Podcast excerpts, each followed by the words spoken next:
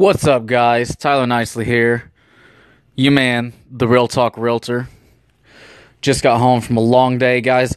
This is going to be real short and sweet. I'm not going to give you some long speech that's going to motivate you and make you kick ass. I'm literally just going to give you some words of advice on an awesome Money Monday evening.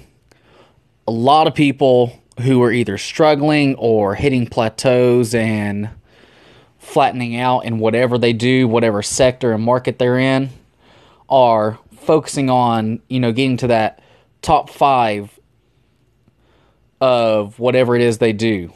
You need to change your focus, change your target, and aim higher. Not you, not nobody else knows your potential. You know what you're capable of, but you don't know what your potential actually is until you stop being satisfied like you are now. Stop stagnating. Start focusing on being the greatest of all time. Fuck the top five.